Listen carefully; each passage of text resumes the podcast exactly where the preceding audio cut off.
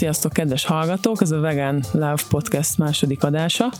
Dr. Lengyel Boglárkát hívtuk most elő a vendégünk, akit szerintem annyira nagyon nem is kell bemutatni, mivel rengetegen ismerik, legalábbis a fiatal szülők, fiatal tudatos szülők nagyon, nagyon jól ismerik, és már csak azért sem, mert hogy Bogi rengeteg helyen ott van, ugye a médiában is szerepel rendszeresen, Facebookon is nagyon sokat posztol, YouTube csatornákon is láttam videókat vele, és hát még, még, még nagyon sok helyen voltál már, úgyhogy, úgyhogy mesélj egy kicsit létszi magadról azért, hogy a hallgatók mégis tudják, aki nem ismer téged, hogy ki vagy te, és mit képviselsz. Hosszú ideje vagyok gyerekorvos, egy vidéki kórházban kezdtem Dunói-városban, aztán egy másik vidéki kórházban folytattam Kistarcsán, és utána születtek a gyerekeim, aztán dolgoztam az Országos Gyermekegészségügyi Intézetben, ahol a prevenció, illetve az életmód, a várandóságra való felkészülés, a szülésre való felkészülés nagyon fontos szerepet töltött be, csak valahogy valami hiányzott a, akkor abból az ismeretanyagból, amit ott közvetíthettünk. És igazából én azt gondolom, hogy akkor nyíltam meg valami más felé, meg akkor is, amikor, amikor másképpen kezdtem el enni, mint a, mint, mint, mint a környezetemben lévők, és mivel ez egy országos gyerekegészségügyi intézet volt, ahol a, aztán később országos egészségfejlesztési központán nőtte ki magát, ott a dolgozóknak nagyon fontos szerep jutott a, az egészséges magatartásban, tehát mi szerettünk volna olyan olyan életet élni a munkahelyünkön, ami példaértékű lehet. És ez a példaértékűség, ez, ez ott kezdődött, hogy együtt ettünk. És például rengeteg salátát ettünk. Ez mikor volt? együtt. Ez 15 évvel ezelőtt volt. Akkor váltottál? Növényi? Oh, nem. Én jóval előbb, jóval előbb már nem, elkezdtem nem enni húst. Aha. Gyerekkoromban sem ettem. Akkor még akkor azt mondták, hogy én bicsérdista vagyok, és lövésem nem volt mi ez a bicsérdista, Aha. de a családom belül, amikor én tizenéves voltam, már ezt mondták aztán... Ezt nekem is mondogatta a nagymamám. Ugye? Igen. igen. Valószínűleg a nagyszülőket igen, hát Bicsér, nekik, Béla neve maradt így meg, van. és akkor ahhoz hasonlították. Aztán most már nem titok, mert erről fölvállaltam egy interjút, hogy nekem volt egy rossz indulatú daganatos betegségem, ami ami, a, a, amelynek során én végigmentem az összes, csak nem az összes kezelési protokollon, azért csak nem az összesen, mert bizonyos dolgok nem kellettek az orvos tanácsára, tehát kemoterápiát nem kaptam, de akkor ott a kórházban, amikor az egyik barátnőm hozott nekem teljesen jó szándékon húslevest, akkor rájöttem, hogy ennek halárszaga van, és én ezt nem akarom megenni. Aha. És, és ott, ott volt a pont? Ó, hát az volt az, amikortól kezdve egyáltalán nem ettem többet. Persze nem igaz, hogy nem ettem többet, egyetlenet szerettem, én nem bírom az alkoholt, uh-huh. és egyszer évek múlva egy családi alkalommal ittam vörösbort, és akkor nagyon rosszul lettem, és tudtam, hogy valamit ennem kell, és oltatom kolbász, és a fiam így nézett rám, és tudom, hogy vágj nekem egy szelet kolbász, vagy hányok, vagy ezt most megeszem. Aha. És Marci mondta, hogy ne anya, ne edd meg, köpt ki, köpt ki. És nem fogom kiköpni, most az életem múlik rajta, de utána nem, nem ettem többet. Aha egyáltalán nem. És egy jó ideje meg már tejet, terméket sem. A, és a gyógyulásod útján ö, gondolom ez egy fontos tényező volt, vagy legalábbis nem tudom, hogy ezt egyébként ajánlják-e nem. a daganatos megbetegedések szenvedőknek, ugye az orvosok, mert úgy tudom, hogy akár a nyers ö, vegán diéta vagy életmód ilyenkor nagyon sokat segít abban, hogy hamarabb felépüljenek a, a betegek. Hát ez az én történetem, ez 14 évvel ezelőtt volt, és akkor ott a kórházban ott húst kaptak a páciensek, és később sem mondta... Hát ez nem hangzik jól. Igen, és később sem mondta egyikünknek sem az onkológusa, hogy, hogy a diétáján bármit változtasson. Sőt, ehet mindent. Ez volt a, ez volt a, a tanács. De akkor nem ezt követted? Hát nem. Nekem meg volt a magam helyes. útja. Igen. Nagyon helyes. És a, a gyermekeid mit szóltak ahhoz, hogy amikor váltottál? Ők követtek téged ebben? Vagy mit? Hogy, hogy volt ez otthon? Hát hogy zajlódott le? Nálunk szabadság van. Mindenki a saját belátása szerint él. Igyekeztem azt közvetíteni, hogy a döntéseinknek vannak következményei. Tehát legyenek tisztában a következményekkel, és így döntsenek.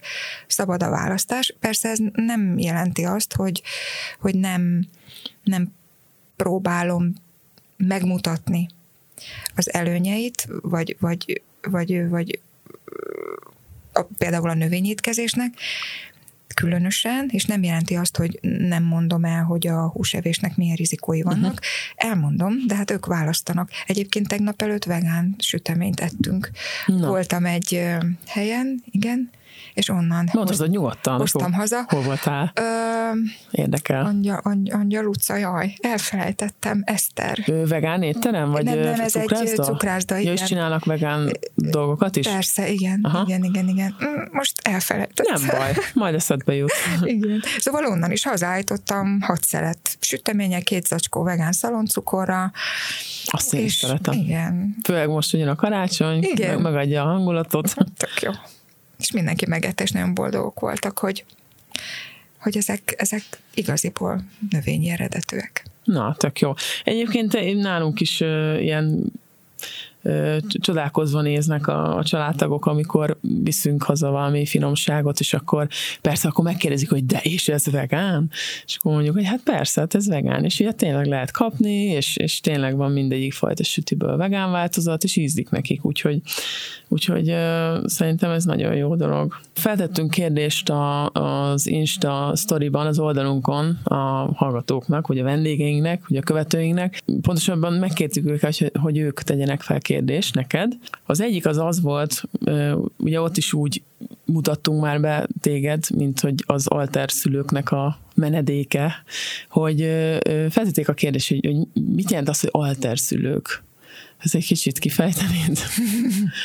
Hát én mm, azokat a szülőket neveztem így magamban, mert hogy ezt le is írtam a, talán a Facebook bemutatkozásban, vagy a honlapon, igen. már nem is emlékszem, igen, de igen. valahol igen, hát akik másképpen gondolják. Mint a nagy átlag. Így van. Másképpen gondolják, mint a nagy átlag, és azt, hogy másképpen gondolják, azt fel is vállalják, és az ezzel a vállalással együtt járó felelősséget is, tehát a döntés felelősségét is vállalják, és mernek kérdezni.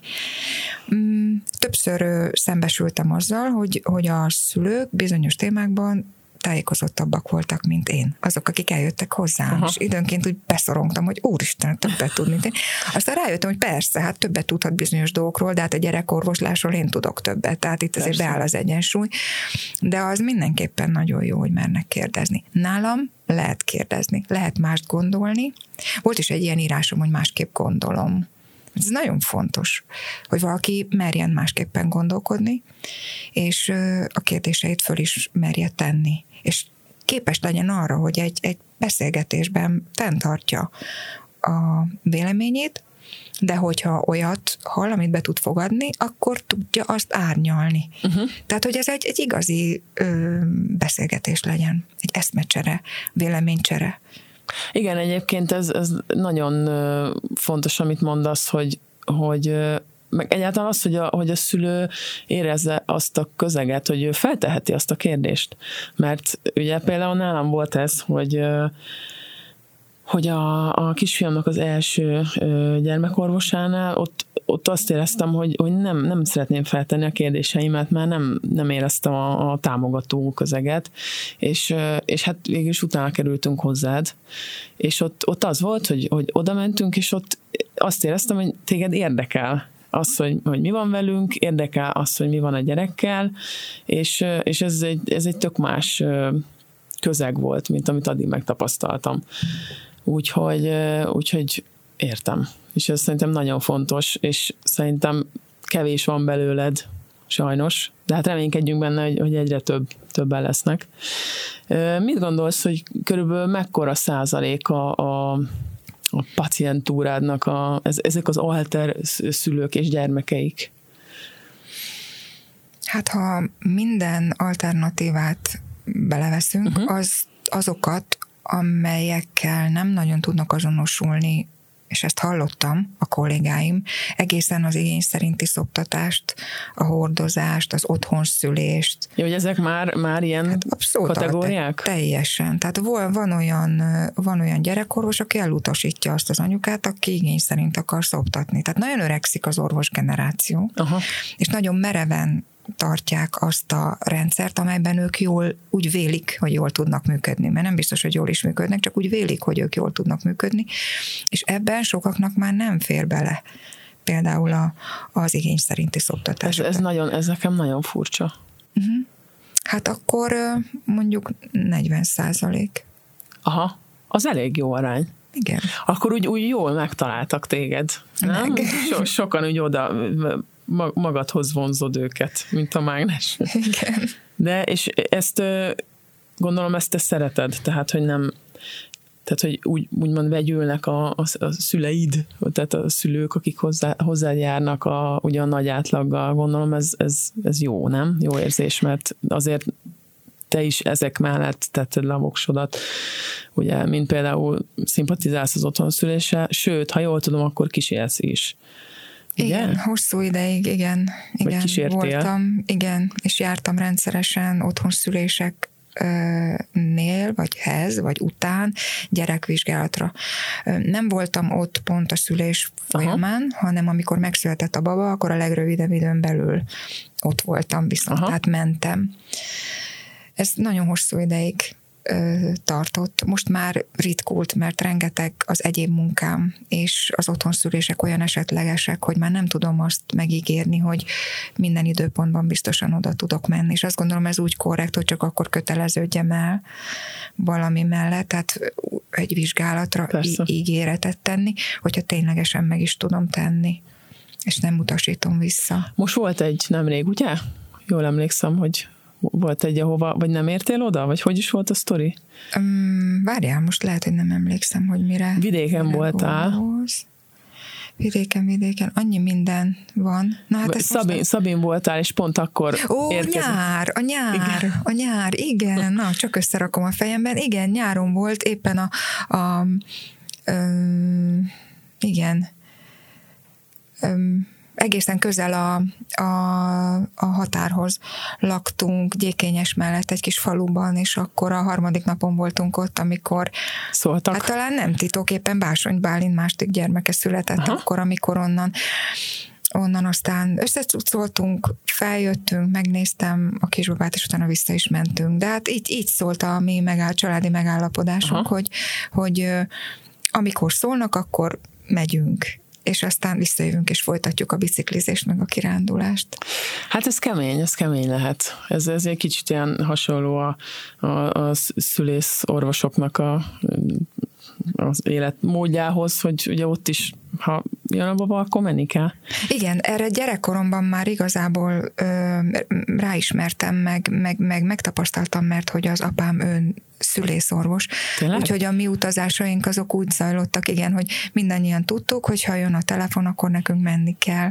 Úgyhogy érdekes, hogy az otthon szülésekben ez így visszaköszön nekem. Aha. Úgyhogy benne volt a rendszeremben. Fú, ez, ez izgalmas lehet. No, vissza, visszakanyarodva ugye az alter szülők beskatujázásához, és hát akikről ugye beszéltünk, hogy ez, ez, ez nekem nagyon furi, hogy, hogy, hogy hogy már a hordozást is van, van olyan gyermekorvos, aki nem támogatja?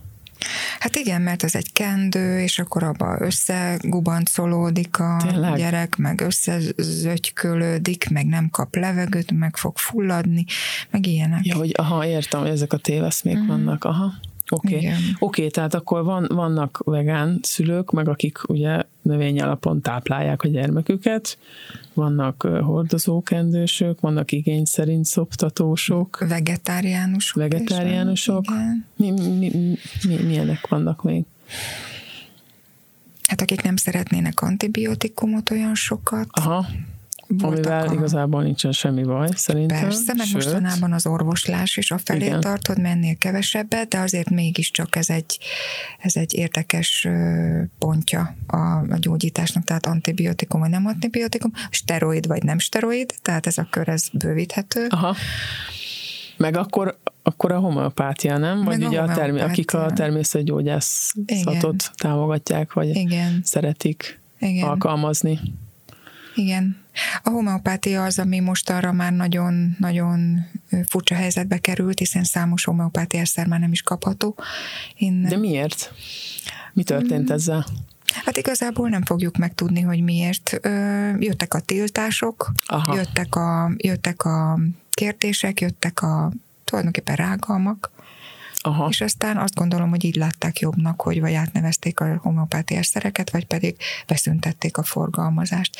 Én 2000-ben tettem egy nemzetközi homeopátiás vizsgát, egy francia homeopátiás vizsgát, és előtte pedig a német ö, homeopátiás ö, vonal volt az, amivel megismerkedtem, tehát tulajdonképpen a klasszikus, meg a klinikai homeopátiát is ismertem, ismerem, alkalmazom, és azt gondolom, hogy akkor mondhat bárki bármit a homeopátia ellen, vagy homeopátiáért, hogyha van tapasztalata. Tehát úgy vádolni egy terápiás módszert, hogy semmiféle tapasztalata nincsen valakinek, az elgondolkodtató. Így van.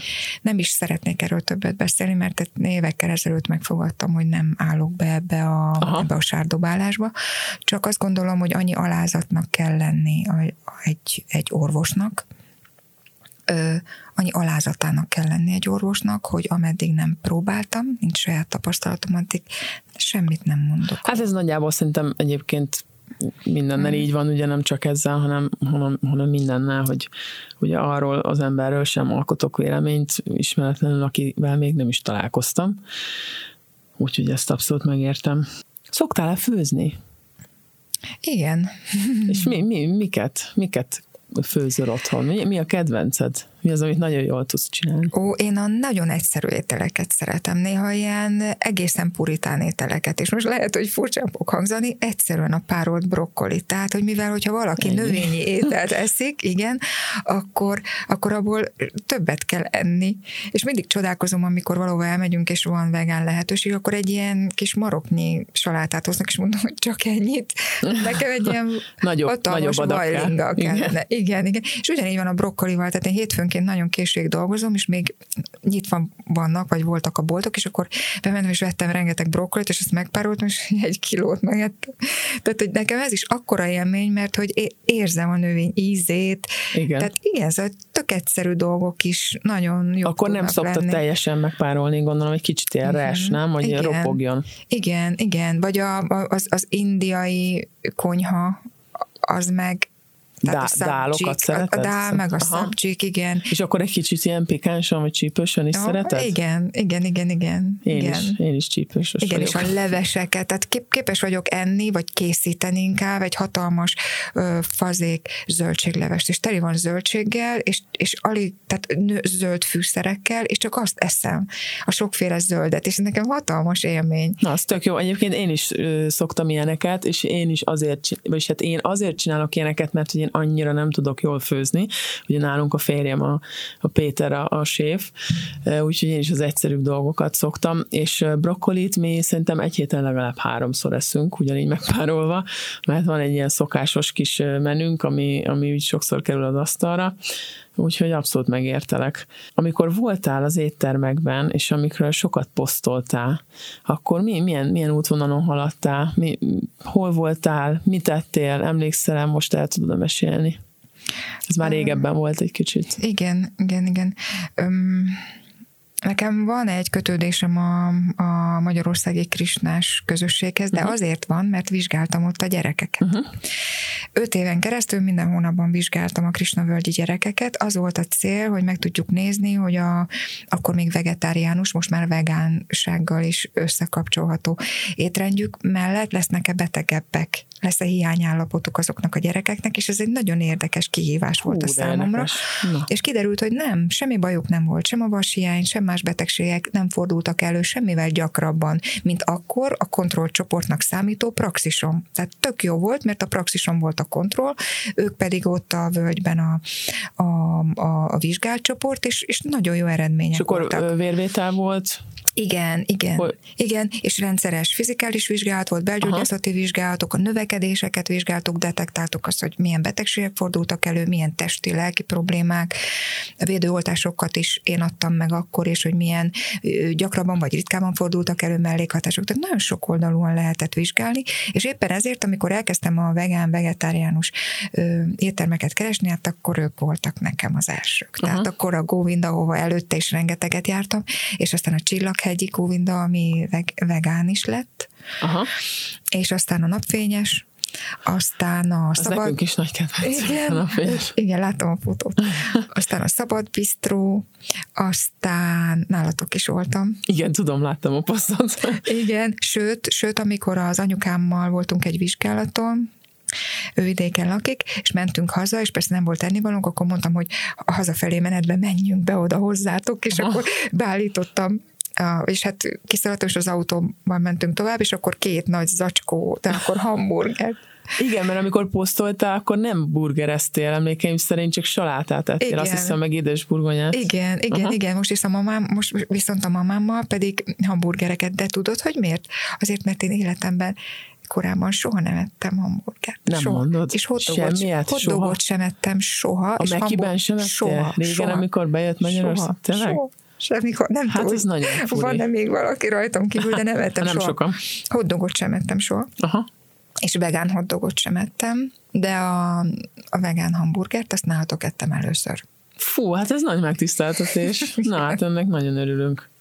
Ez nagyon jó. Ja, és a Deli Vegán Bistro volt még, igen, ahol voltam, ami most eszembe jut, ami most Aha. Át, átneveződött, Na. mert a Zsófiék már átadták. Ó, ezt nem tudtam. Mi, mi a nevük? Ö, nem tudom. Na, hát az ott van tőlünk nem messze. Mi is voltunk a férjemmel. Valamilyen plant, nem tudom, megnézzük. Aha. Ez egy nagyon Jó. friss átnevezés. Jó, nem, én erről friss. nem tudtam, most ez meg, meg, meglepő volt.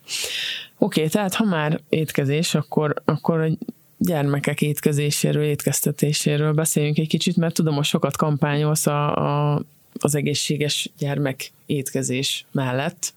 Erről légy szíves mesélj, hogy mi, mi, mi, mi ez?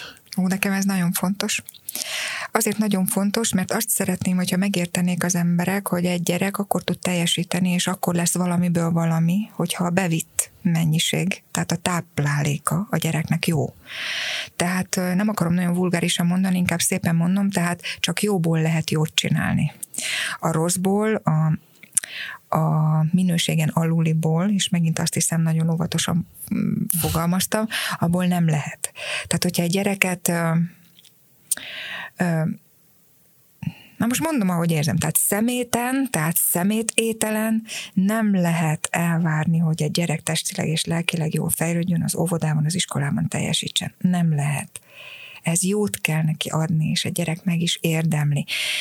Az a feszülés, vagy az a örök kétség van bennem, hogy miért gondoljuk azt, hogyha valaki Párizsit kap, meg fehér kenyeret. Fehér kenyeret, meg kockasajtot, meg krémsajtot, meg nem tudom, ipari mellékterméket. Gumikaját, nevezzük gumikajának, akkor azzal nem lesz hiánybetegsége és csak akkor alakulhat ki hiánybetegsége, hogyha növényi alapon és odafigyelve táplálkozik. Tehát ez egy olyan Aha. eszetlenség, hogy ez szinte ilyen feloldhatatlan, tehát ez nem így van. Igen. Azt kellene megérteni, hogy azok, akik másképpen gondolkodnak, nevezük őket alterszülőknek, azok nem felelőtlen emberek hanem, és itt utalnék vissza arra, amit mondtam, hogy volt olyan szülő, aki okosabb volt bizonyos dolgokban, mint én. Esküszöm, többet tudott az ásványanyagokról, mint Aha. én meg a felszívódásról, meg az enzimekről. És ez így van jól, mert ő csak azzal foglalkozik, én meg millió dologgal foglalkozom. Tehát, hogy azok az emberek, akik megint csak vigyük tovább ezt a, ezt a szót, hogy alter, azok nem bolondok, nem hülyék, nem idióták, hanem egyszerűen felelősséget vállaló és döntés helyzetben lévő és dönteni tudó emberek. Igen, tehát pont ez a lényeg, hogy nem rosszat akarnak, hát hanem pont, van. hogy jót akarnak. Így van, és nem, nem veszélyeztetik a gyereküket hanem hogyha megengedjük nekik, hogy kérdezzenek, akkor tudjuk a véleményeinket egymáshoz igazítani, és én nem meggyőzni akarom, és azt sem akarom, hogy ő győzzön meg, hanem esetleg el tudom neki mondani, mert nyitottá válik arra, hogy jó, én tök jónak tartom, adjon teljes értékű növényi étrendet a gyereknek, de azért nézzük meg időről időre a vas értékét, tehát a vas vérvételt, Persze, nézzük aha. egy D-vitamin Tehát szintet, egyeztetni, lehet egyeztetni. És belemennek, aha. és nem vagyok ellenség, hanem a gyerekük érdekében teszem fel a kérésemet, vagy kérem őket, és ők is a gyerekük érdekében tesznek, mert nekünk a közös célszemélyünk az a gyerek. Persze. És ez, ez, ez, ez, ez nagyon fontos. És, és az is, hogy a, hogy a, mert azt tudjuk, hogy milyen a, a, a köz, közétkeztetés ma Magyarországon. Hát katasztrófa. Hát addig, ameddig... Én még nem tudom, ja. bocsánat, mert ugye én csak olvasom a posztjaidat, de, de nekem ebben nincsen tapasztalatom, szóval én ehhez nem tudok hozzátenni, de hát feltételezem, hogy, hogy nem jó. Hát nem. Nem, hát amikor a gyerek hét hétfőn, kedden megeszi azt a szénhidrát adagot, amit egész héten kéne ennie. Tehát az első két napon már megeszi azt a szénhidrát adagot, amit az egész héten elosztva kellene. Meg esetleg zsírból is gondolom többet visz be, mint kellene. Hát igen, és jó lenne, hogyha nem gépzsírt enne, tehát ilyen mindenféle margarinokat. Aha. Amik, amik teljesen, teljesen értéktelen. és ipari, ipari termelvények, vagy ipari Aha. produktumok. És, és ne, ne a, a savanyú borka legyen a zöld. Ah, igen, értem. Hanem a friss, pont, hogy a friss igen. zöldséggyümölcs kellene. És, és hogy, hogy azt is be kéne látni, hogy a közétkeztetésben az nem számít, és van egy ilyen, hogy közétkeztetési szab, törvény. Törvény, igen. igen. Szóval, hogy abban az van, hogy két, két deka zöldséget kell, úgy emlékszem, adni étkezésenként, és hogy a, a körözöthöz adott lila hagyma télen az a, az a, a kis, csopo, uh-huh, a kis csoportos gyereknek, hát megnézném én, hogy azt a kis csoportos gyereket hogy tömik meg a lila hagymával. Ki van pipálva az étrenden a zöldségként a lila hagyma, de ez ez nonsens. Szóval ez így, ez így nem működik. És mi, mi mit, mit, tehát hogy lobbizol idézőjelben, tehát mit, mit teszel ennek érdekében? Mesélsz erről, mert láttam az oldaladon posztokat, hogy gyűjtöd a, az infókat, gyűjtöd a szülőket, akik változtatni szeretnének. Igen, hát ez egy kicsit olyan, mint amikor egy versenyautóban ülsz, vagy próbálsz versenyautóval közlekedni egy, egy, egy városi forgalomban. Dugóban. Tehát, hogy megnyomod a gázt, aztán utána nyomod a féket. Tehát egy nagyon nagy hullámhegyek és hullámvölgyek vannak, mert mindig vannak szülők, akik, akik lelkesek, változtatni akarnak, és akkor csat, csatlakoznak hozzám, vagy én hozzájuk, és akkor próbálunk valamit csinálni, és akkor durfalba ütközünk. Mm, Például egy, milyen falba? Hát például ebbe a közétkeztetési törvénybe. Tehát vannak olyan élelmezés vezetők, nem dietetikusok azok, akik legtöbb helyen összeállítják a gyerekek étrendjét, hanem élelmezés vezetők, azok tartják magukat a szigorú keretekhez, és nem tudom áttörni ezt a falat. Aztán vannak olyan esetek, amikor meg arról hallok, hogy, hogy vannak kis közösségek, kis csoportok, vannak olyan önkormányzatok, ahol meg át lehet vinni, uh-huh. meg lehet csinálni. Tehát nincs egységes, egyik helyen, mondjuk az ország egyik részén, vagy Budapest egyik kerületében mereven ragaszkodnak a közétkeztetési törvény által előírt mennyiségekhez, úgy is állítják össze az étrendet. Tök mindegy, hogy az egészséges-e vagy nem, ez van a így van keretezve, és ezt kell betartani, és ugyanakkor meg látom, hogy vannak olyan óvodák, bölcsödék, iskolák, ahol meg meg lehet csinálni. Ahol meg simán. Aha. Igen, szóval ezért nehéz. Nehéz itt egységesen bármit csinálni, aztán persze vannak falak, amikben még, még távolabb is bele lehet ütközni, mert, és, és kicsit nehéz nekem ez.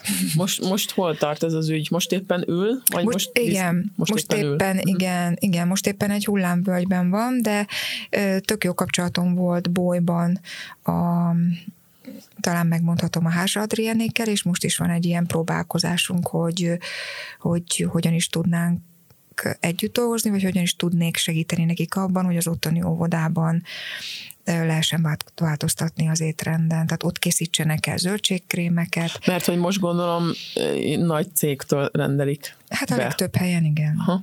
Igen, igen. Igen, hát kevés, legalábbis azt gondolom, hogy igen, hogy kevés az olyan hely, ahol maguk tehát saját konyhájuk van, és ott készítik. Nem is tudom, talán Waldorf Ovinál, Sulinál láttam ilyen posztot, hogy keresnek konyhást a, a vegán konyhájukba, tehát onnan jöttem rá, hogy hát ők ugye saját maguk főznek a gyerekekre. Ott talán könnyebb azért. De hát Igen. ugye ezek magánintézmények, szóval most ugye nagy részt közintézményekről beszélünk, szóval. Igen. Az is nagyon nagy dolog lenne, hogyha legalább hetente egy húsmentes nap lenne. Tehát, hogy legalább a húst lehessen kivonni, és rá ébredni arra, hogy nem feltétlenül kell minden nap háromszor húst Hát tenni. valószínűleg pont, hogy azon dolgoznak, hogy görcsösen beletegyék minden nap, mert hogy mindig kell húst enni a gyereknek is, és, és, és minden étkezésbe kell, hogy legyen valami hús, mert ugye ez ez van, tehát ez, vagyis hát ez volt eddig. Én azt gondolom, hogy, hogy, hogy pont amit mondtál, hogy akik összeállítják ezeket az ételeket, ők inkább ezen a vonalon mozognak. Tök jó a Mezna, a Mezna kezdeményezés, ami egy magániskolában lévő konyhának a kezdeményezése a Bajó Zsófék, ahol megvalósítják ezt a mm, húsmentes, húsmentes napot. napot? Aha. Húsmentes hétfő van. Igen, Szuper. ez tök jó. Szépen lassan, lépésről lépésre el lehet jutni A-ból B-be. Tök jó. Volt még egy kérdés, valaki, igen, ez egy ilyen örök téma, ez valószínűleg hasonló, mint a szoptatás, vagy tápszer, babakocsi, vagy hordozás, hogy az volt a kérdés, hogy BLV vagy püré. Gondolom, hogy szoktak kérdezni tőled a, a szülők ezzel kapcsolatban, mert ez is egy ilyen nagy húzavona, hogy most darabosat adjak először a gyerekemnek, és úgy kapja meg, ahogy az megszületett, az a gyümölcs, zöldség, stb. bármi étel, vagy, vagy pürésítsem neki, és, és úgy kezdjem el a hozzátáplálást. Én azt gondolom, hogy a gyerektől függ. Tehát láttam olyan gyereket, akinek kigúvottak a szeme, és öklendezett a pépes ételtől, és kirázta a hideg. Van, aki meg a hat éves korában is képes, meg, képes volt megfulladni egy kocka krumplitól, vagy majdnem megfulladni, jó, nem Aha. fulladt meg, Persze. de öklendezni tőle. Tehát ez a szülő döntése és a gyerek fogadókészségétől függ. Tehát azt gondolom, hogy a szülő az eldöntheti, hogy ő BLV-zni fog, de hát azt is látni fogja, hogy a gyerek nem tudja megrágni rendesen az ételt, és a nem megrágott ételből darabos kaki lesz, és hogyha darabos a kaki, akkor biztos, hogy nem szívódik föl belőle, meg nem tudja úgy megőrölni a nem létező fogaival, és ezzel azért róhat terhet a, az emésztőrendszerére, mert hogy hát egy gyerekgyomor az nem olyan, mint a felnőtté. Persze. Próbál, meg kell próbálni, le kell vonni a tapasztalatot, én nem török pálcát senki fölött sem. Uh-huh. Meg kell nézni, hogy, hogy, hogy mire van fogadókészsége a gyereknek. Mit tud egyáltalán befogadni?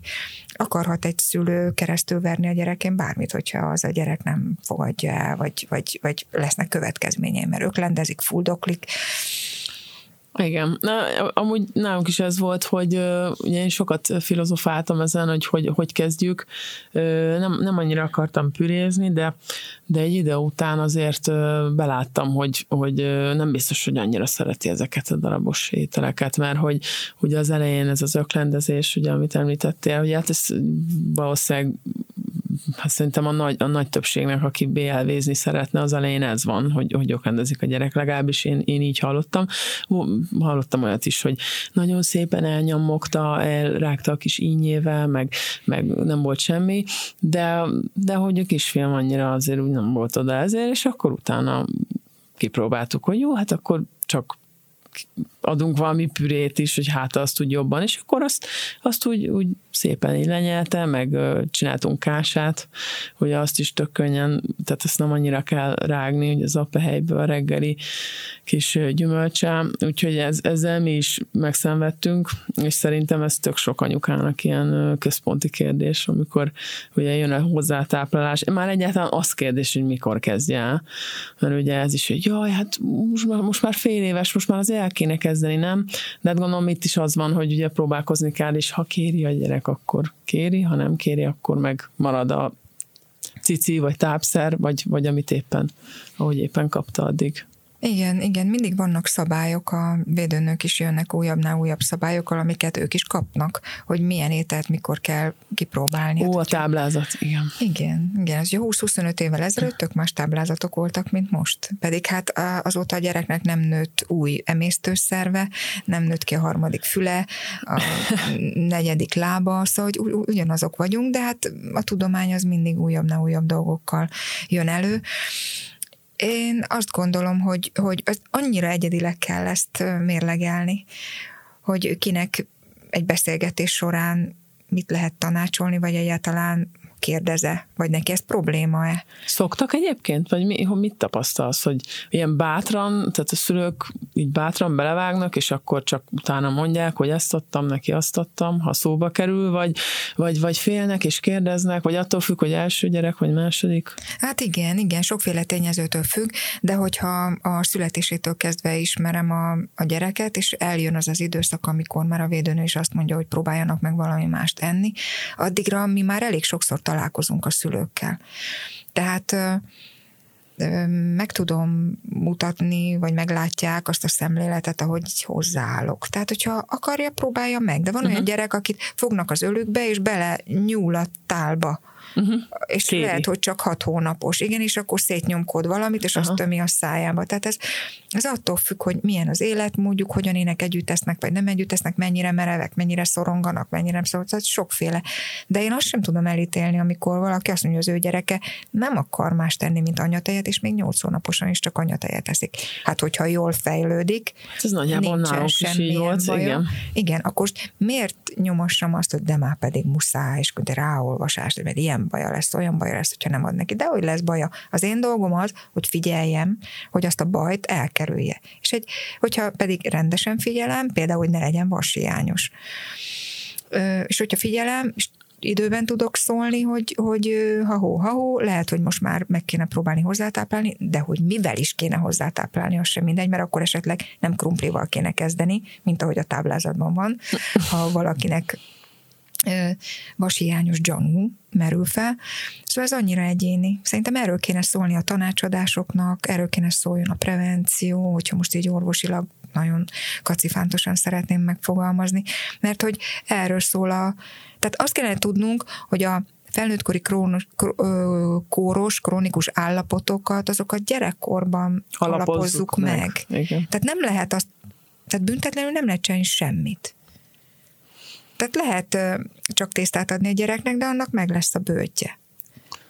Lehet, lehet e-, egy oldalon etetni, azért, mert azt eszi meg. És azt Na, erről is akartam beszélni, hogy, hogy ez, ez néha nekünk is beletörik a bicskánk azért ebben, ugye a kis, kisfiammal, kisfiunkkal, hogy, hogy ott van a, feltállalva a sok finom, friss zöldség, gyümölcs, van választék, és, és akkor biztos, hogy neki az olajban kisütött, mit tudom én, lencsefasírt kell ketchuppal. Mert már kínunkba már oda nyomjuk a végén azt a ketchupot, mert hogy, hogy akkor egy kicsit úgy beletunkolja, és, és akkor vannak ilyen időszakok, de van, amikor meg bedob egy fél banánt, most nyilván ez a szerencsésebb állapot, de hogy, hogy, hogy, hogy ilyenkor mi van, amikor úgy, úgy megy oda hozzád egy szülő, hogy azt mondja, hogy, hogy de hát nem eszi meg csak a, a, a fehér kiflit vajjal, meg a kocka sajtot, és hiába adok neki friss zöldséget, gyümölcsöt, nem kell neki, hogy ilyenkor mi van? Uh-huh. Hát olyan, olyan gyerek, aki éhen halt volna ezen a ö, vidéken úgy, hogy ott van az asztalon az ennivaló, olyat nem, én, én, én nem lát, nem gondolnék a gyerek az mintakövető, tehát azt nézi, hogy, hogy mi mit csinálunk. Uh-huh. Az életmódunkban is, az evésünkben is. Tehát, hogyha egy egy, egy, egy anyuka úgy adja mondjuk a spenótot a gyereknek, hogy közül összeszorítja a szemét, és oda sem néz, mert annyira utálja a spenótot, de azt akarja, hogy a gyerek egye meg, hát ez, ez átmegy. Aha. Ez tudja, hogy átmegy, gyereket nem lehet becsapni. Tehát nem lehet azt mondani, hogy én a szám mellé öntöm azt az ételt, úgy csinálok, mint a ennék, Aha. de mellé öntöm, és azt mondom, hogy jó, de nagyon finom, ez nagyon jó, ezt te is edd meg, mert azonnal leveszi, hogy uh-huh. itt mhm. valami, valami hanta van, tehát hogy valami mellébeszélés van.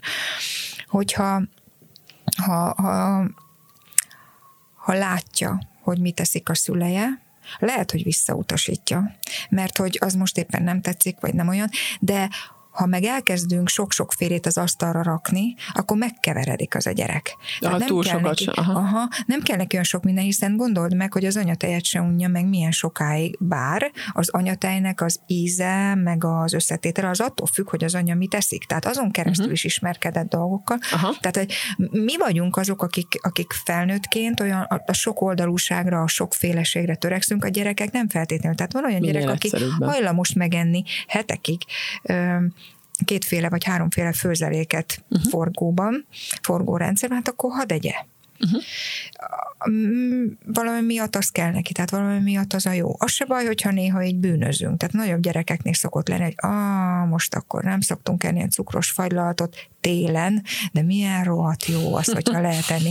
Majd oda fagyunk a tölcsérhez, tudjuk, hogy fájni fog a torkunk, de azért az olyan jó, adjunk már fagylalatot, és akkor közösen lehet így bűnözni. Aha. Vagy el lehet mondani, hogy jó, oké, most megesztük ezt a fehér kenyeret, tudjuk, hogy nem egészen um, tuti, de azért az se biztos, hogy a teljes ördésű az jó a sokféle fuzárium, meg mindenféle miatt, tehát ez lehet, hogy egy kicsit túl van misztifikálva. Na, akkor milyen kenyér?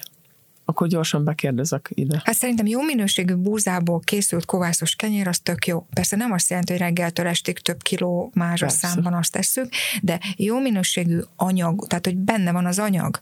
Nem, nem margarinos, tojásporos, mit tudom én, micsoda fölfújt, hanem az a tényleg jó, amiből egy szeletet kell megenni, te, egy normál Te szoktál ilyet venni, vagy te csinálsz?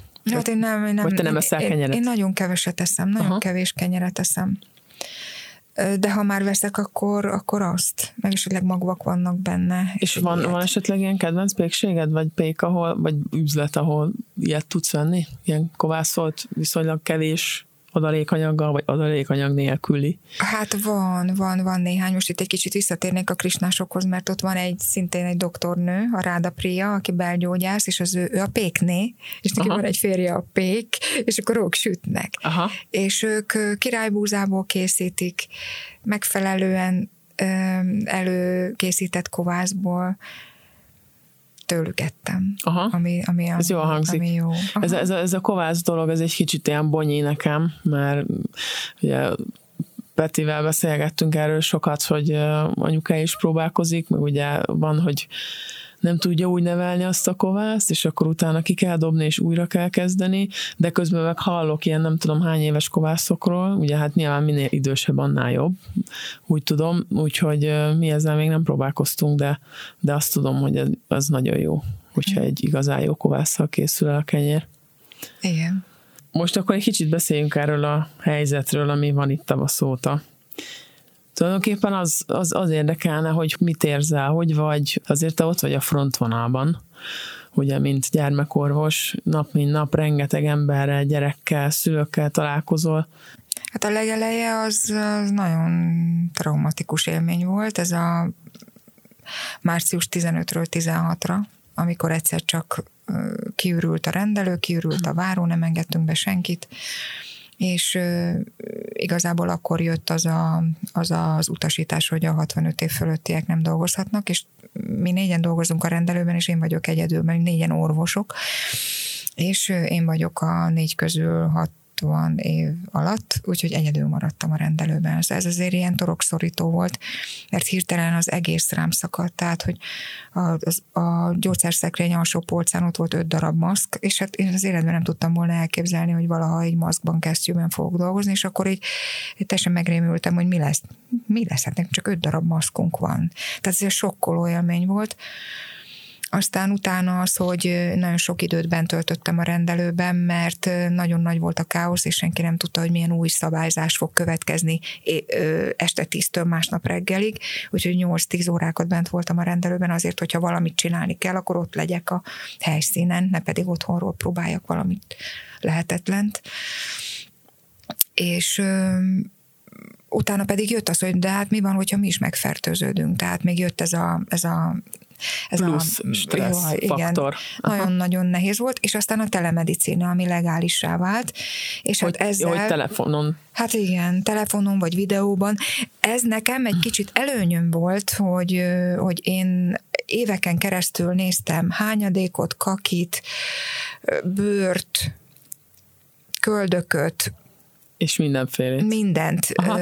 Fotón, videón, időnként egy kicsit úgy beteltem vele, hogy vasárnap érkezik egy messenger üzenet, és rajta van egy nagy adag hányás, mert hogy nem tudok vele mit csinálni, tehát nem, nem di- diagnosztikus, kivéve attól eltekintve, hogy véres vagy nem véres, de szóval ezért voltak ilyen élményeim, de rájöttem, hogy az a haragom vagy elégedetlenségem, ami akkor volt, amikor itt csőstől jöttek még a Covid előtt ezek, azok most nekem nagyon hasznomra válnak, mert nekem azonnal működik ez a telemedicinás dolog. Aha. Csak azt is éreztem, hogy tulajdonképpen én a, a belgyógyászat tankönyvet úgy, ahogy van, így leöklöztem ezzel a telemedicinával, azért, mert ott az volt, hogy a betegvizsgálat első lépése a megtekintés. Igen. És hát csak ez maradt ki. Tehát akkor rögtön a kettes fokozattal kezdtünk volna, de hát tapintani se tudom, mert hogy nincs ott. Tehát a telemedicinán keresztül teljesen átváltozik a hagyományos belgyógyászati diagnosztika. Teljesen. És ezt így belülről megélni, meg ezzel így, így, így rendben lenni, hát nem is tudom, nem lehet. Ugyanis azért nem, mert, mert, mert ez a ez az egész egy hatalmas nagy ilyen, ilyen nem is tudom, ilyen cirkuszi mutatvány, ilyen kötéltánc, vagy minek, vagy kötél, kötélugrás, vagy mi a csuda ez, ez, a, ez Köt, amikor így... Kötéltánc, hát, hát köt, kötéltánc, igen. Igen, mert hogy sokszor van, amikor megkapom azt, hogy magának milyen könnyű, meg hogy ez mi ez már, hogy így a telefonon keresztül, meg a, meg a messenger üzeneten keresztül, és én eddig mindig hallgattam, és nem szóltam vissza semmit, most kezdtem el azt mondani, hogy belegondol abba, hogy, hogy, hogy én ott a vonal másik végén tulajdonképpen vaktában mondok valamit. Tehát, Amiért úgy, felelősséget kéne vállalni. Ez felelősséget, tehát, ez nagyon... tehát úgy diagnosztizálok, úgy adok tanácsot, hogy valójában nagyon szűkös a diagnosztikus ö, terep. És sokszor van az, hogy a, hogy a, a rendelés végén azért én kőkemény gyomorgörcsel ilyen taknyon csúszásba megyek haza, egyrészt, hogy túléltem, másrészt azt, hogy szülők? Hát igen, mert hogy nekünk így könnyebb, meg hogy, meg hogy, meg hogy nekik milyen nehéz. És szerintem nem ezt kéne mérlegre tenni, hogy kinek könnyű, kinek nehéz, hanem mindenkinek nagyon nehéz. Így van. Tehát az ajtó mind a két oldalán nagyon nehéz. Nekem a mai napig nagyon nehéz, hogy a, a jelentősen kontrollált a, a időpontos találkozások száma, és hát a jobbára a tanácsadáson fogok meg gyereket, vagy pedig, pedig időnként nagyon-nagyon odafigyelve hívunk be légúti tünetes gyereket. Tehát a régi élet nem fog visszajönni nem fog. Tehát bármennyire is kapálózunk, nem fog visszajönni. Akkor ami, ami most megváltozott teljesen, az, az például az, amit ugye én is tapasztaltam, hogy most már például ö, oltásra, tehát egészséges tanácsadásra ö, csak időpontra lehet menni hozzátok, igaz? Igen, hát a, a, korábban is igyekeztünk bevezetni Aha. azt, hogy időpont legyen a tumultus miatt, de most már a betegrendelésre is csak időponttal lehet menni, sőt, egy előszűrés után, Aha, tehát kell, hogy telefonáljon, igen, kell, Aha. hogy telefonáljon, hogy tudjuk föltenni azt az 5-10 kérdést, ami alapján el tudjuk dönteni, hogy hozzánk jöhet, uh-huh. megnézhetem, vagy pedig nem.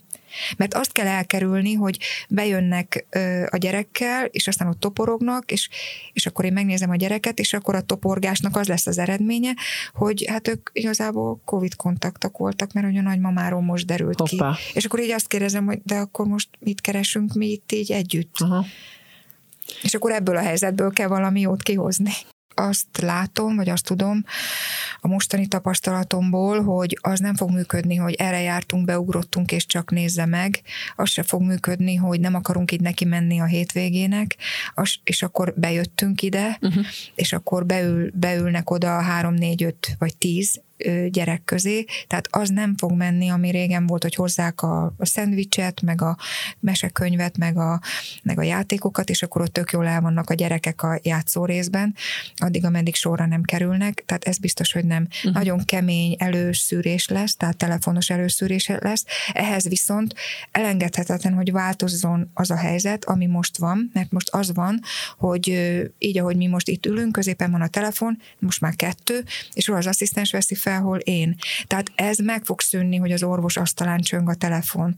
Az a változás lesz majd, ami, ami a környező országok valamelyikén, és sok, sok, ilyen, sok országban van, hogy lépcsőzetes lesz az ellátás. Tehát lesz egy olyan ember, aki mint egy, mint egy telefonközpontos felveszi a telefont, megkérdezi egyetem, mi a baja. Uh-huh ha csak igazolás kell neki, akkor megkapja az igazolást. Hogyha csak egy recept kell, akkor megkapja. Ez az első szűrő. És akinek recept kell, vagy igazolás kell, mert az állandó gyógyszereit írják fel, vagy elvesztett igazolást pótolunk, annak a hívása nem fog bejutni az orvoshoz, mert az luxus. Persze. Az luxus, hogy az orvos foglalkozna vele, most viszont mi foglalkozunk vele. Tehát nagyon sok energia elvész, és ezt az energiaveszteséget nem lehet már meg, megengedni, mert a, az orvosok, meg az egészségügyi szakszemélyzet nem tud igazán azzal foglalkozni, mivel kell neki. Tehát tulajdonképpen gyöngyöt szórunk a disznók elé, most ez egy vegán beszélgetésben tök érdekes, de képzeljük Értem. el, ott van a rózsaszín malac, és gyöngyöt szórunk elé. Hát nektek nem ez a dolgotok. Nem, nem. Igen. Tehát ezt, ezt be kell látni, mert egy szétkaszabolt idegállapotú fáradt doktor az nem fog tudni jól diagnosztizálni, és nagyon nagy lesz a tévedés lehetősége. Tehát a megfelelő ember kell a megfelelő feladatra és ezek zsilipelt történések lesznek. Tehát utána jön egy, egy, egy szakképzettebb ö, nurse, aztán egy még szakképzettebb, és legalább három ilyen lépést át kell, valamilyen lépésen át kell jutni, a, ahhoz, hogy utána az orvoshoz kerüljön. Uh-huh. És az orvos csak azzal foglalkozon, amivel tényleg kell, és tudja használni az agyát és az agysejtjeit, és ne adminisztrációra ö, használja. Mert ez, ez, ez, ez nagyon nagy veszteség lesz. Igen, én így gondolom.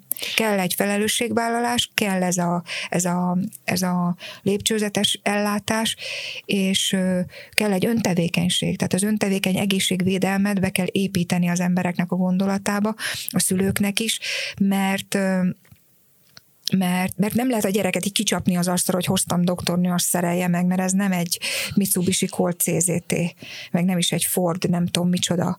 Ez egy, ez egy élő lény, mármint, hogy a gyerek az egy élő lény, nagyon csúnyán mondtam, hogy ez, de szóval a, a gyerek egy élő lény, egyedi, különleges, ö, egyszeri előforduló ebben a világban, ebben a formájában, és, és nem lehet csak úgy szerelgetni, és nem lehet sémák szerint működtetni ehhez kell egy szülői felelősségvállás, és a szülőknek meg kell adni azt a egy partneri viszonyban azt a jogot, hogy, hogy ezt, ezt működtessék. Tehát akkor, amikor arra gondoltak, hogy ezt a gyermeket világra hozzák, akkor se kérdeztek meg engem, meg a védőnőt se, hanem ők döntöttek arról, akkor engedjük meg nekik, hogy később is dönthessenek.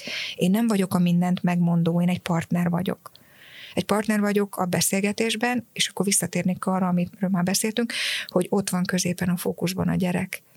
Ez a cél nem az ego hatalma, meg az egymásnak a leizmozása, meg az ki az okosabb, meg ez, hanem a, munkálkodnunk a gyerek érdekében. Tudva azt, hogy hibázhat mindenki, de a cél nem a hibázás, hanem az, hogy jó, jó dolog terüljön ki a végén, és hogy minden energiámat és minden tudásomat erre tudjam fordítani hogy ezt el tudjuk érni, hogy a gyerek érdekében tegyünk, teszünk. Jó ezt hallgatni, ahogy beszélsz erről. Mesélsz egy kicsit arról, hogy, hogy a csecsemő otthonban ott, ott mit, mit csinálsz, miért csinálsz, hogy, hogy van, mint van, és ha jól tudom, akkor néha ö, szoktál is posztolni erről, hogy, hogy fogsz menni, és ö, ha esetleg van valakinek ez meg az, amire nincs szüksége, vagy, vagy van felesleges, akkor, akkor szívesen várod. Igen, a, a csecsemő otthoni ö, munkám egy nagyon régi kolléganőm ö, révén alakult. Ő a csecsemő otthon vezetője, és ö,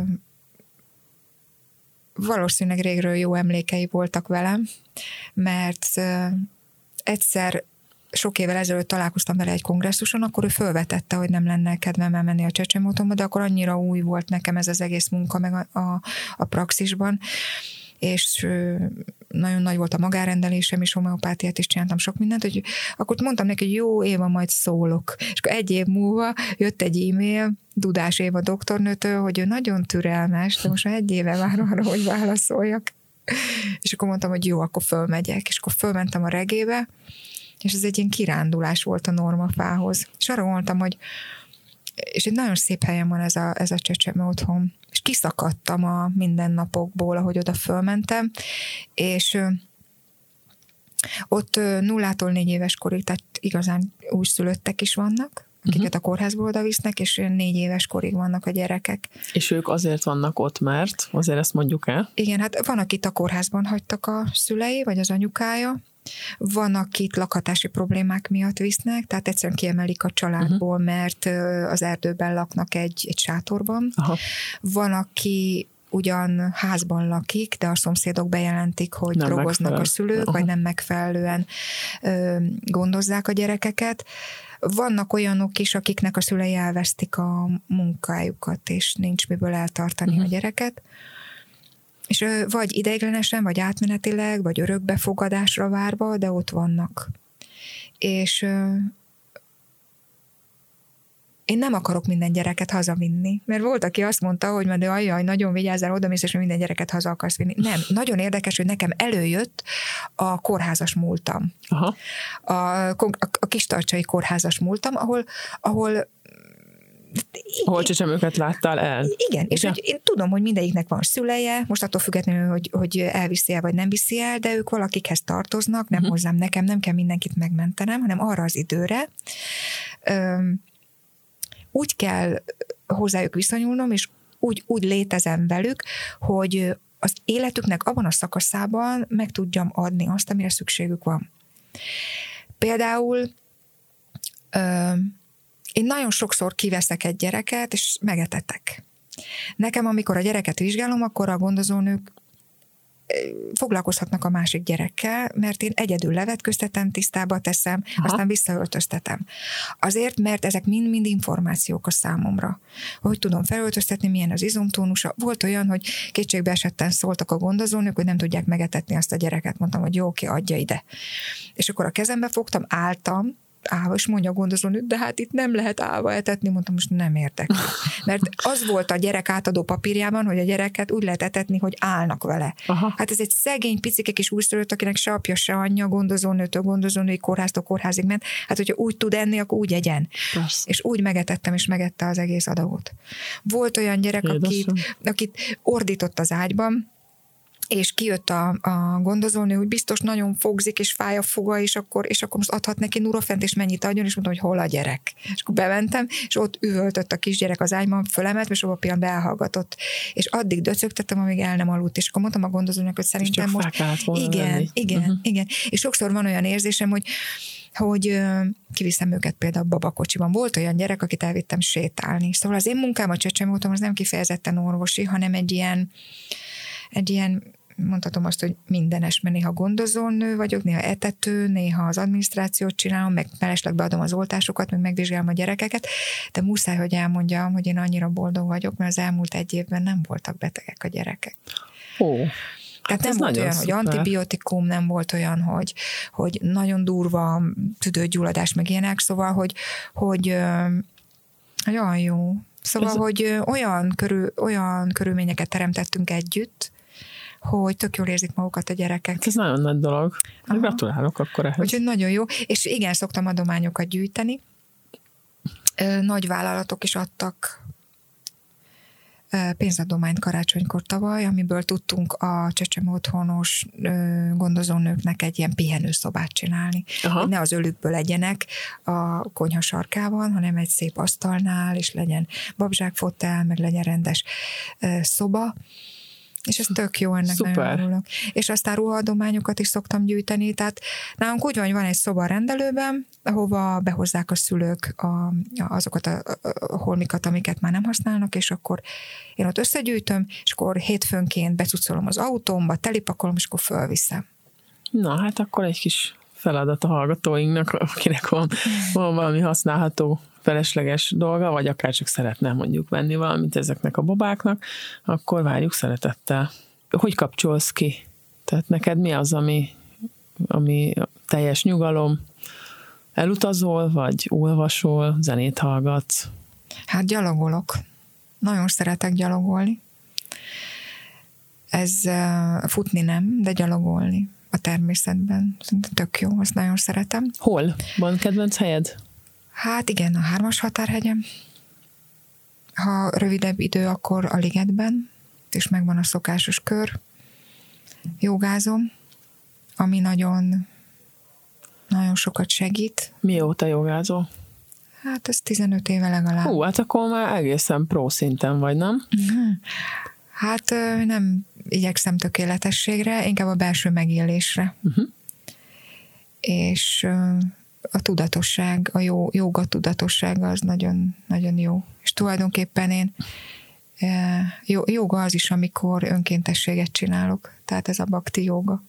Azt is. Ez nem kifejezetten a mozgás jogája, hanem a, hanem az ön, a, a tevékenységnek a, az önzetlenségnek, vagy a szívből cselekedetnek a nem, jogája. Ezt nem ismerem, ezt kifejtett, hogy ez...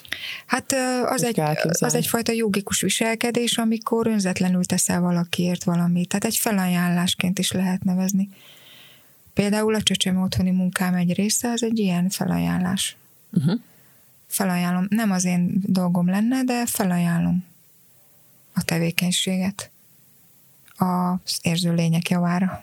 Na, hát ez nagyon szép dolog. És hát ugye abszolút megéri, mert karma, tehát visszajön. Igen, igen, igen, igen. Az olvasás is persze, igen, ez egy intellektuális élmény, ez nagyon jó, írni is szoktam ebből adódik. Ezt a posztjaidból is látom, és nagyon jól is tudsz egyébként, de visszatérve az olvasásra, mit szeretsz? Regényeket, vagy uh, tudományos?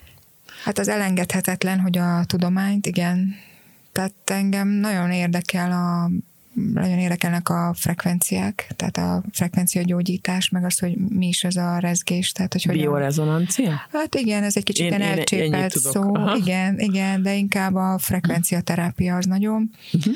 Például tök, tökre érdekelt a Nikola Teslának az életútja. Akkor persze szakirodalmat is, tehát a, a, a kommunikáció gyerekekkel való szavak nélküli kommunikáció például megint csak a rezgésekről szól, tehát ez nagyon, nagyon fontos. Sokan mondták régen nekem, hogy gyerekgyógyásznak lenni nehéz, mert a gyerek nem tudja elmondani, hogy milyen fáj, és ilyenkor mindig azt szoktam mondani, hogy nekem az a legkönnyebb, ne is mondja, majd én azt leveszem, hogy mi az, ami neki De jó. nehéz, és nekem sokkal könnyebb. Engem azok, akik beszélnek, nagyon könnyen elvisznek más irányba. Tehát neked valószínűleg ilyen gyermeki lelkem van, hogy a, a kimondatlant jobban értem, mint mert a kimondottban sok.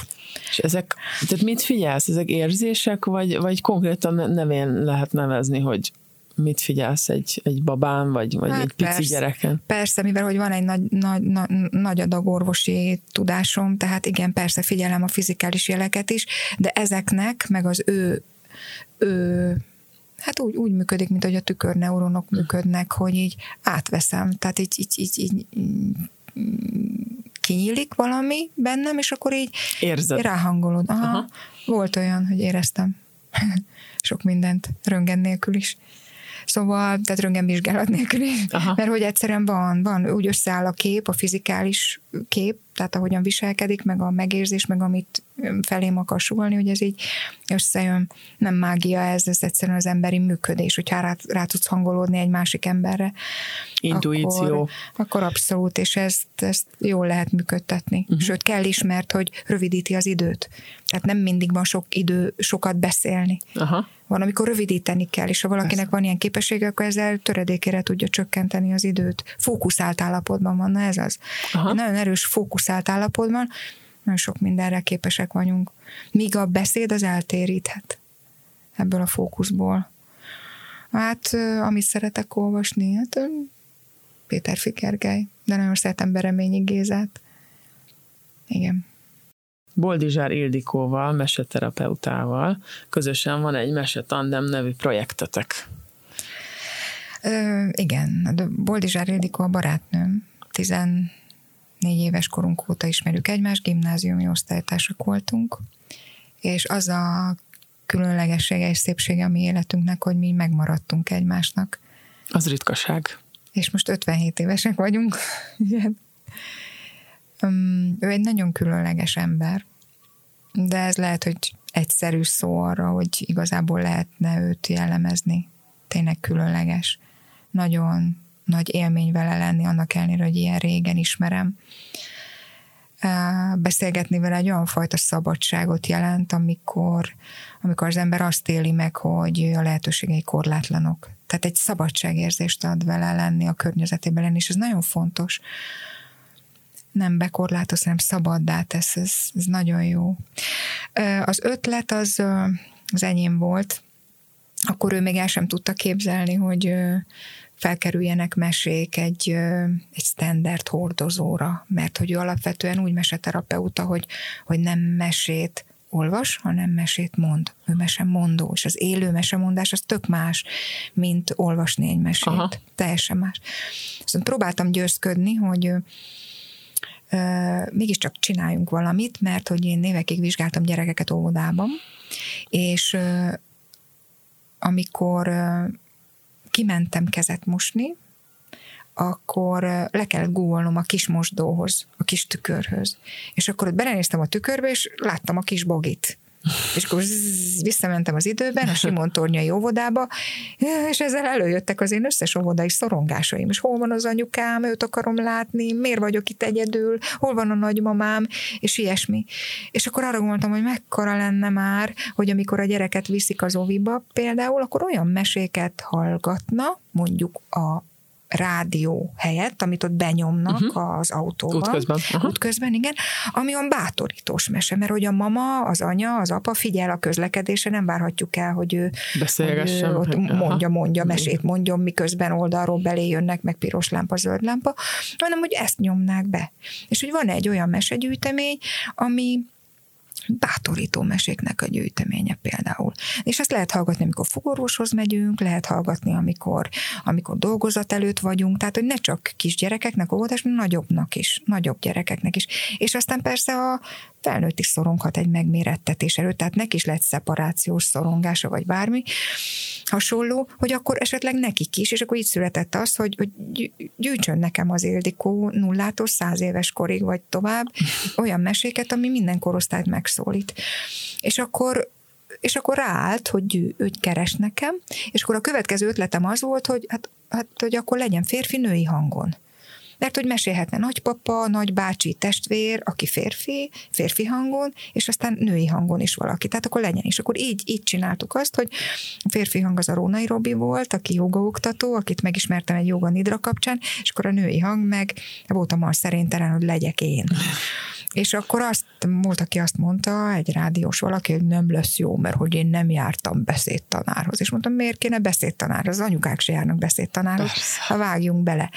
És akkor így lett férfi-női hangra, és közötte pedig ezek a nagyon minimál zenék, ezek a dobolás, meg kólás üvegfújás, meg ilyesmi, az meg azért alakult így, ezt, ez a Robinak az ötlete volt, hogy a gyerekek is nagyon egyszerű eszközökből csinálnak zeneszerszámot. Hát hogy csináljunk mi is. Kartondobozon doboltak, meg fújták azt a kólás üveget, és akkor, és akkor tök jó zenék lettek közben. Na így volt, így, így csináltuk mi tulajdonképpen. Ildikó válogatta, Ronai Robi meg én elmondtuk. És ez a projekt most is fut, vagy most nincs időd annyira foglalkozni vele?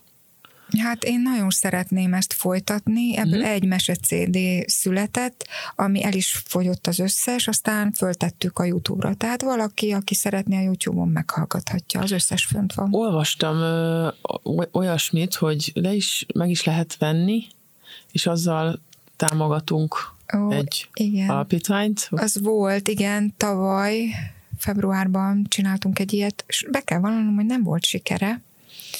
Ez a László kórházban a csontfőtranszplantált gyerekeknek a támogatására szólt volna, viszont ezek nem azok a mesék voltak, Aha. hanem másik mesék voltak, mégpedig anyák mondtak mesét, a kedvenc meséjüket. Volt pszichológus barátnőm, aki mondott, a Básony Rebeka, volt az Orsi, aki egy ügyvédnő, akkor volt egy meseterapeuta, aztán a sor végén voltam én. És ez és még akkor... megtalálható? Tehát ezt lehet még menni? Megvannak ezek a mesék, de már ez a vásárlási lehetőség nincsen, azt berekeztettük. Tehát uh-huh. ezeket a meséket szintén úgy emlékszem a YouTube-on lehet. Tehát ezt a mesélést, ezt nagyon szeretném tovább folytatni. Szerintem ez egy, egy fantasztikus önkifejezési és öngyógyító eszköz, ha nem is a klasszikus meseterápia értelmében, de mese önterápia formájában. Igen. Na, szuper. Megmondom őszintén, hogy még nem hallgattam meg tőletek, de most rá fogok menni a témára, különösen, hogy most kezdte el érdekelni a kisfiunkat a, a mese. Most már úgy viszonylag hosszabb ideig nyugton tud maradni, hogyha valamit elkezdünk, úgyhogy, úgyhogy meg fogjuk hallgatni. Jó. Köszönjük, hogy eljöttél. Szívesen, én is köszönöm. Akkor köszönjük a hallgatóknak a figyelmet, és legközelebb is jelentkezünk majd. Sziasztok! Sziasztok!